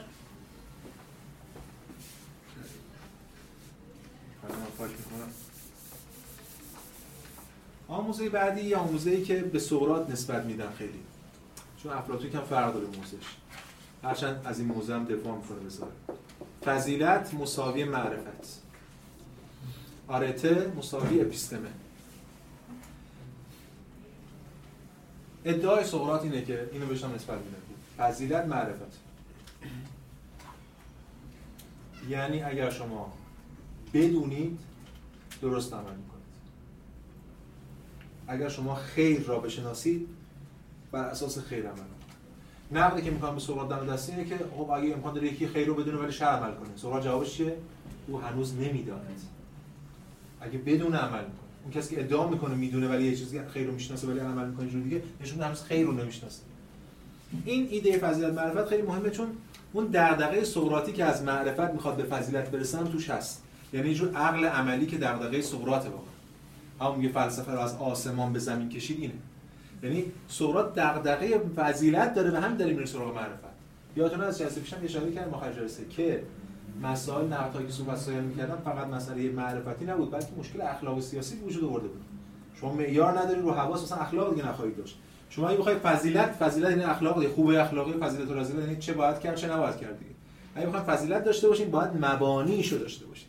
باید معرفت داشته باشین. کلی داشته باشین. کلی شما رو به قانون اخلاقی میرسونه. می‌تونه در مورد فضیلت صحبت کنید. بدون کلی شما قانون نداره. قانون یعنی جامع و کلی دیگه کلی و ضروری به قول قانون همه جا حاکمه باید همه جا حاکم باشه. نمیشه یه قانون یه جای حاکم باشه یه قانون یه جای حاکم. اون دیگه قانون نیست به اون معنی که مد نظر این هاست. و این تناقضیه که اینا مطرح می‌کنن به همین دلیلم حالا نقدی که به سقراط مطرح میشه نقدی که الان مطرح میشه این است که گویی سقراط نقد درسته است. که ارسطو هم مطرح کنه گویی سقراط ذهن رو یا به بیان دقیقا محرک انگیزه حالا هر چی می‌خوایم ببینیم انگیزه های ذهنی رو فقط فرو میکاهه به عقل منطقی. یعنی مثلا رانه های دیگه مثل غریزه مثل عواطف اینها رو در بر نمی‌گیره. یعنی اینکه یه نفر می‌دونه حتما فضیلت انجام میده لزومی نداره. شاید یه نفر شما توی شرایطی قرار بدین به روانی به فشار روانی یه کاری رو انجام میده این کاری که افلاطون انجام میده. ببینید یه نقل قولی من بخونم از ارسطو توی کتاب اخلاق کبیر. که حالا از گاتری نقل قولو می‌خونم.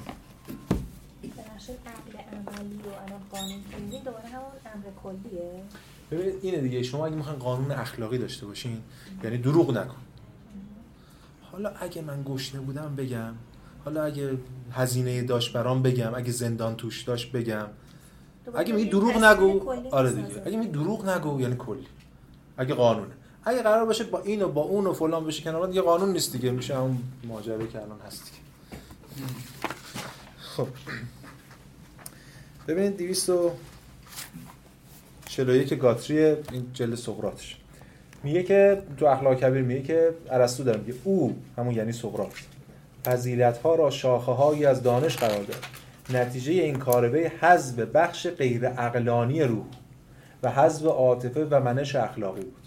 اون بخش عواطف و غیر عقل غریزی رو بنابراین برداشت او از فضیلت از این حیث اشتباه بود. پس از افلاتون روح را به حق به دو قسمت عقلانی و عاطفی تقسیم کرد و فضیلت های ویژه هر یک را توضیح داد. افلاتون میاد یه بخش دیگه ای برای روح یا ذهن یا حالا نفس سرچ می‌خوام بگم حالا ذهنی مدرنی نه اصطلاح. نفس. یه بخش غیر عقلانی هم داره افلاتون افلاتون حالا ما بیا جلسه بهش بعد جلسه دوم افلاتون می‌پردازیم علم نفس افلاتون حکمت فضیلت یک جزء نفسه بخش عقلانی. ما بخش اراده داریم که شجاعته و بخش چیزای اندان جنسی و شهوانی و میل و اینا داریم که خیشتنداری فضیلت اونست هر کدوم فضیلت خودشون دارن. نمیشه فضیلت و معرفت یکی فضیلت معرفت یکی کردن فقط بخش عقلی رو دیدن. افلاطون چیزای دیگه هم می‌بینه. البته نکته نباید فراموش کنیم. افلاطون همین چیزایی که می‌بینه در دهان کی می‌ذاره؟ در دهان سقراط. یعنی شما تو افلاطون می‌خونید تمایز بین افلاطون و سقراط نیست به اون معنی. ولی ارسطو داره اشاره می‌کنه به درستی که سقراط این یک جانبگی رو داشته به افلاطون به خاطر اینکه نقد های مطرح شده و تنش‌هایی و پیشرفت بوده نسبت سقراط اینا رو از هم دیگه تفکیک کرده. نکته پنجم یا آموزه پنجم که به نظرم لازم اینجا اشاره بشه فقط در حد گذرا نقد دموکراسی. ما جلسه آخر افلاطون فکر کنم جلسه سوم ترم بعد میشه یک جلسه کامل به سیاست افلاطون می‌پردازیم. باید بیام بگیم سیاست چیه؟ نقد افلاطون دموکراسی زندگی افلاطون رابطه حتی خونی که داشته با اون مخالفای دموکراسی حکومت 4 سال تن اینا.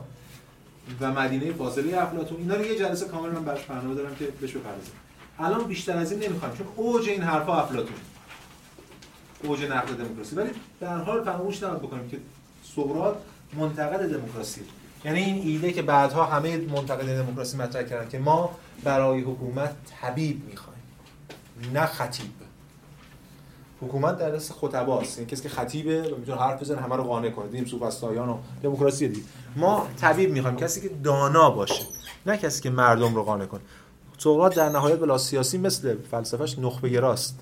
حکومتش هم یه جور آریستوکراتیکه.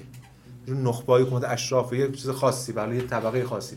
نه اینکه هر کسی بتونه بیاد با هر سوادی با هر فهمی بتونه بیاد رأی داشته باشه یا بتونه نظر خودش رو غالب کنه. به حال اون چیزی که میشه گفت حالا تا یه حدی هم هم سقراط با افلاطون رو با هم میشه در کنار هم قرار داد این است که اگه ما بگیم که یه دوگانه ایجاد کنیم که هفته پیش این کار کردیم بین پیشا سقراطیان و سوفسطائیان که پیشا سقراطیان به جهان میپرداختند و آرخه و objective بود به معنا.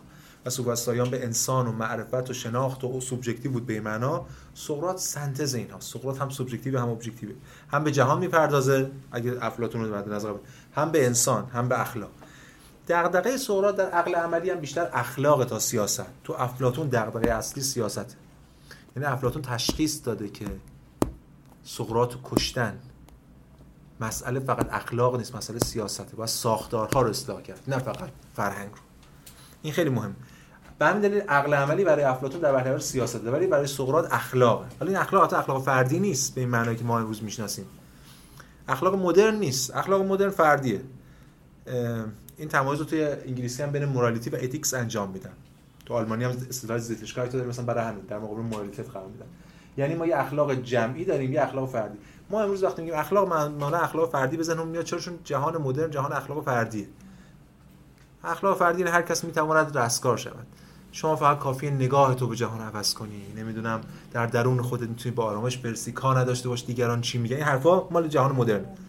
چون که جهان جهانی که فرد خودش رو با کل یک پارچه می‌بینه سقراط می‌خوان از زندان فراری بدن. چرا فرار نمی‌کنه؟ میگه من اگه از آتن خارج بشم دیگه سقراط نیستم. سقراط مثل اینجا نیست که در یه چمدون ور داره بزنه بر اونجا 6 ماه بعد لهجهش هم عوض مثلا اینکه پیوند داره این با قوم با جامعهش با روح زمانش نمی‌تونه بکنه. آتنی بودن سقراط به واسطه آتنی بودنش معنی پیدا می‌کنه. ولی اینجا ما می‌بینیم که بعد از جهان مدرن به خاطر اون فردگرایی اندیویدوالیسم فرد می‌تونه جدا بشه از جامعهش و خودش رو سعادتش رو فردی جستجو کنه. البته ما خواهیم دید از ترم بعد نه ترم بعدش در بهار وقتی به مکاتب پس ارسطویی می‌رسیم وقتی یونان باستان در فروپاشیه ما می‌بینیم همین حرفا تو اپیکوریان رواقیان زده میشه. فردی من فردی آزاد میشم فلان. هر وقت جامعه از دست بره شهر از دست بره افراد به درون خودشون عقب نشینی می‌کنه ولی اینجا دوران اوج فرهنگ یونانیه شهر مهمه. من میگم اون جلسه که در مورد افلاطون صحبت می‌کنم در مورد شهر معنای شهر نسبت شهروند و سیاست اینا صحبت چون یه ریشه است شهر و شهروند و سیاست یه ریشه است πόλις و πολιτικός و πολίτης و اینا. و اینا به هم دیگه پیوند درونی دارن. پس این خیلی مهمه که ما سقراط رو حتی وقتی فضیلت اخلاقی سقراط مد نظر قرار بدیم بدون فضیلت اخلاقی به معنی در شهر معنی دار میشه. خب بسیار این از بحث ما در مورد سقراط میشه واقعا گفتش که ته حرفی که در مورد سقراط می‌شد زد این بود که ما زدیم. یعنی یه جلسه دیگه قرار در سقراط صحبت کنیم دیگه حرف زیاده نداشتیم. چون دیگه بعد قصه بگیم بابش تاریخی افلاطون اینجوری نیست افلاطون کلی متن داره. ولی سقراط چون متن نداره ما سعی کردیم از نوشته‌های با باقی متفکرین و مورخین و مفسرین اشاره به خود آرای سقراط بکنیم. اون چیزی که برای ما مهمه همیشه هم اشاره کردم که سقراط در نهایت یک نماد. نیچه هم می‌گفت سیمتومه درد نشانه یه نماده نماد یک دوران تازه است در فلسفه. خودش ارزش فلسفی برای ما نداره چون متنی نداره. هر وقت ما از این بعد میگیم سقراط در واقع منظورمون مشخصا سقراط افلاتونه و در آثار افلاتونه که از در واقع ترم آینده قرار ما روش تمرکز کنیم و بریم سراغ اندیشه افلاتون بسیار خوب اینم هست سوال اولی رو خوب متوجه نشدم اصول مربوط مربوط ببین سوفسطائیان یادتون بیاد و قبل از اون پیشا سقراطیان یادتون هست که هم پارمنیدس هم هراکلیتوس با با هم مخالف بودن ولی هر دوتاشون تاکید رو بر عقل که عقل ما رو به سمت حقیقت می‌بره حس ما رو فریب میده حالا پارمنیدس میگه عقل میگه همیشه ثابت حس میگه همیشه متغیر هرادوس برعکسشون میگه. حس مال عوامه حس دائما فریب میده شما هم ولی عقل که ما رو به حقیقت میرسونه. از طرف دیگه حس نماینده کسرت ببین من الان به شما میگم سرت یا گرمت شما برسون میگم من سردم بعد من میگم گرمه. چه بحثی با هم داریم؟ من به تو میگم نه تو سرت نیست اصلا چی بی معنی زردت دیگه اساسا تو حس من نمی‌تونم تو حس نمیشه به کلیت رسید چون جایگاه کسرته یا الان مثلا شما تابلو می‌بینید چقدر زیباست خوشم اومد من میگم خوشم نمیاد سرش نمیشه بحث کرد. ولی میشه در موردی که دو و دو سه یا چهار بحث کرد. ساحت بحث ساحت مفاهمه ساحت اشتراک عقله. به همین دلیل ما از لوگوس از اولش داریم دفاع می‌کنیم. چون لوگوس هم عقل هم زبانه. یعنی رابطه اشتراک ما مبتنی بر زبانه.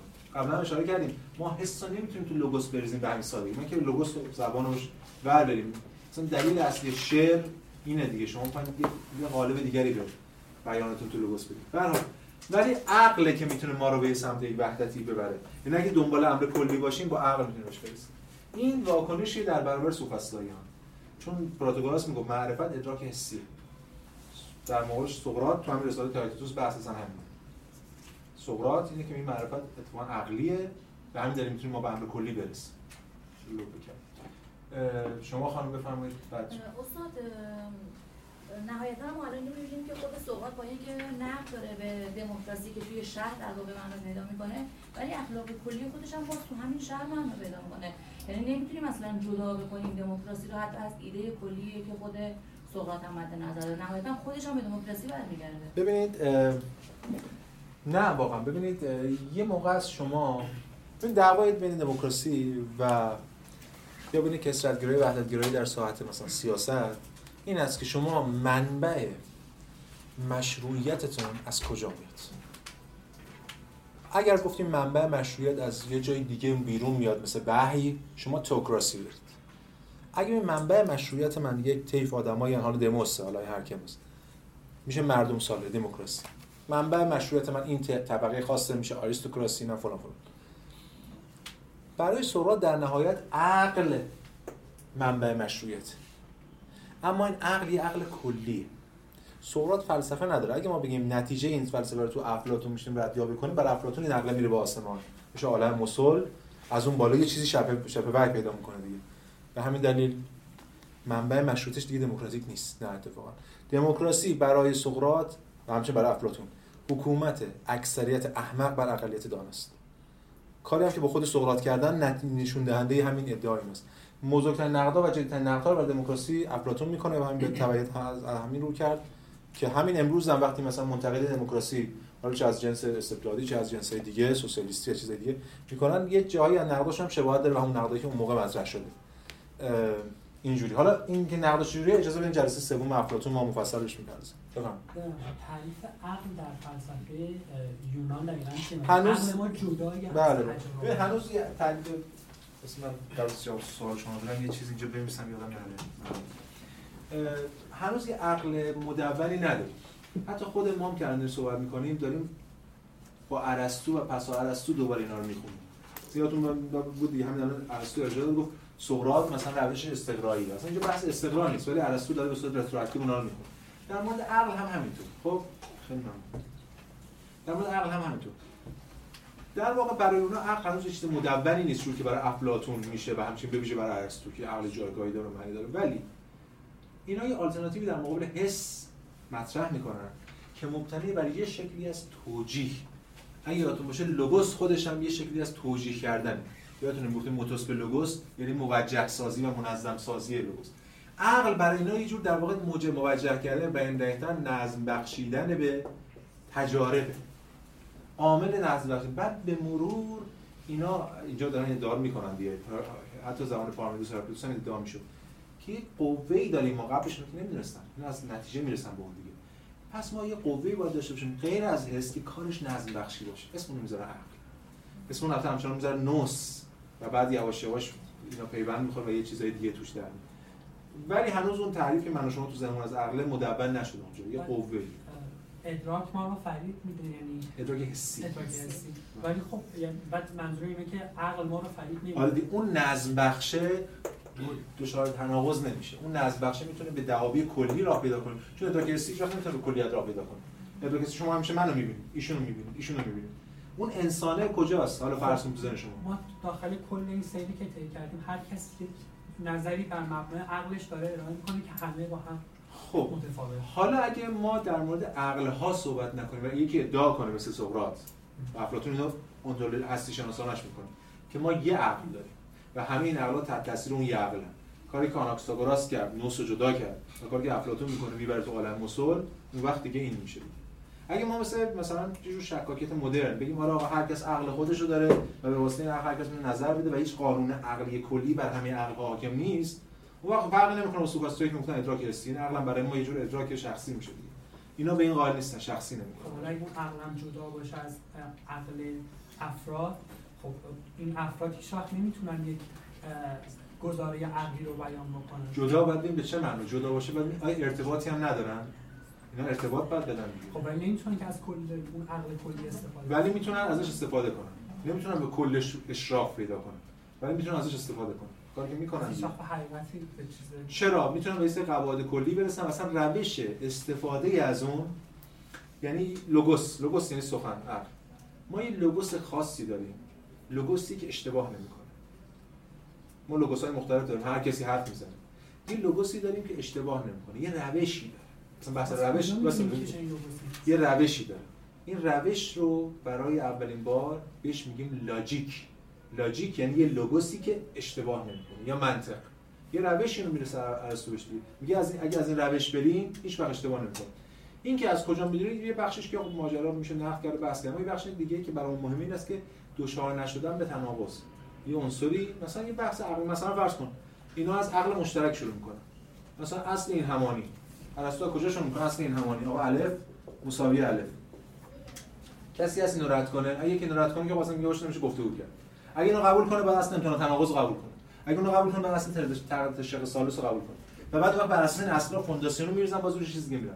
اگر همگان دارای عقل باشن ما می‌تونیم بر اساس یک قوانین عقلی که بر عقل مشترک وجود داره به اثبات مشترک بس. همینه خب منطقی که ارسطو رو بیان می‌کنه برای یک جهان محدودی. الان اگه فیزیک کوانتوم رو بخوایم مطرح بکنیم خب می‌تونیم بگیم که چنان یک بحثی که الان از نظر ما غیر عقلیه که یک الکترون به یک دورایی برسه از جفتش با هم حرکت از جفتش میره خب ما بله. نمی‌تونیم بله. تصور کنیم ولی خب عقلی که بله بله. ببینید پس الان بحثش کوانتوم رو کنار. بریم سراغ زمان ارسطو در مورد زمان ارسطو که می‌تونیم از این عقل مشترک صحبت کنیم. درسته؟ درست می‌تونیم از این منطق صحبت کنیم. درسته؟ ولی منطق همه جا. هست خب نه دیگه منطقی حالا منطق غربی در یونان می‌تونیم صحبت کنیم که. بله. آره؟ خب آها الحمدلله. خب واسه اینجا رسیدیم فعلا به توافقی. بعد اینکه بله حالا این منطق این شیوه درست آیا چکشکاری میشه در تاریخ فلسفه بله؟ در خود همین هگل قبل از پیداشناسی روح حتی یعنی در 1804 وقتی که متافیزیک اینا رو می‌نویسه. تو متافیزیک اینا میاد اصل این همانی رو رد می‌کنه. یعنی اصل ماجرا رو برده زیر سوال. بعد یه اصل دیگه جایگزین می‌کنه. چون این سر بچی منطقش ترو فالس نیست دو حدی نیست. ما الان منطقهای چند ارزشی داریم. یعنی دیگه دیگه هم گذر شده دیگه چند ارزش. برای اون منطقه یه عقل دیگه یه قواعد دیگه است. بله. بعد میشه الان ما تو دوران پست مدرن به این معنی که معیار کلی زیر سوال رفته. من تو قائلم ولی خب الان در زیر سوالات این بحثا ادامه داره. اگه منظور این بحثی که امروز من شما داریم بحث روز می‌خوایم بکنید بله. این بحث الان زنده است. بحثی که عقل کلی زیر سوال. اما اگه هدفتون که بریم در مورد یونان دوره ارسطو صحبت کنیم که این حرفایی که ما زدیم. درسته. در مورد امروز بذاریم برسیم به امروز دیگه. من باید موضع خودم بتونم دفاع کنم. ببخشید خود سقراط رأسا به آرخه نمی‌پردازه. ولی این عقلی که مطرح می‌کنه بله. هیچ ارتباطی با آرخه بله. نداره. ببینید سوال خوبی الان تو افلاطون هم می‌پردازیم ببینید سقراط به اون شکلی که اونا همه دغدغه آرخه داشتن نداره. مسئلهش آرخه نیست.